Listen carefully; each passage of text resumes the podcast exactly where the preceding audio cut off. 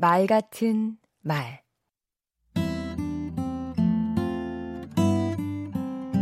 안녕하세요. 강원국입니다. 학업이나 직장 생활을 하다 보면 피할 수 없는 게 프레젠테이션과 브리핑이지요.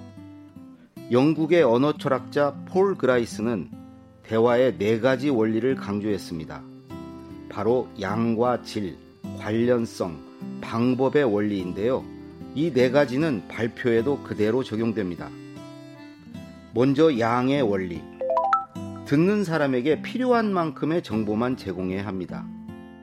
둘째, 질의 원리는 진실하고 정확한 정보만 제공해야 한다는 뜻입니다. 셋째, 관련성의 원리인데요. 말하는 내용이 발표의 목적과 주제, 맥락에 맞아야 한다는 얘기입니다. 때와 장소, 상황, 그리고 듣는 사람의 관심과 수준에 맞춰 말하는 것도 중요합니다. 넷째는 방법의 원리. 간결하고 명료하게 발표해야 한다는 겁니다. 이 점에서 모범을 보인 사람이 스티브 잡스입니다. 아하. 그의 프레젠테이션은 쉽고 단순합니다. 핵심적이고 간결합니다. 그리고 실질적입니다. 효과적인 발표를 하려면 이 네 가지 원리를 지키면서 추가로 세 가지에 유의해야 합니다.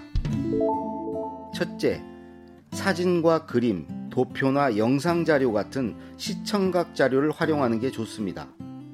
둘째, 목소리와 표정, 몸짓과 손짓에 신경 써야 합니다. 생동감 있고 확신에 찬 어조로 표정은 밝게, 시선은 참석자들과 고루 마주쳐야 합니다.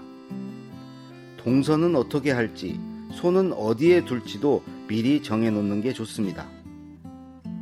셋째, 공감대를 형성하는 겁니다.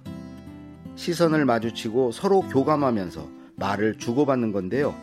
의사결정권자의 힘이 센 경우는 그 사람을 특별하게 대해줄 필요도 있습니다. 그를 집중적으로 주목하고 이름을 부르거나 질문함으로써 우대하는 것입니다. 이렇게 해서 참석자들이 편안하게 발표를 듣고 할 말이 없게 만들면 성공입니다. 할 말이 없다는 것은 의문과 반박이 없다는 뜻이니까요. 더 나아가 할 말을 잊게 만들면 그건 정말 감동입니다. 강원국의 말 같은 말이었습니다. 평창 동계올림픽을 유치했던 2011년 이맘때 김연아 선수의 프레젠테이션을 기억하시나요? 간결하고 품격 있는 발표가 더할 나위 없었죠.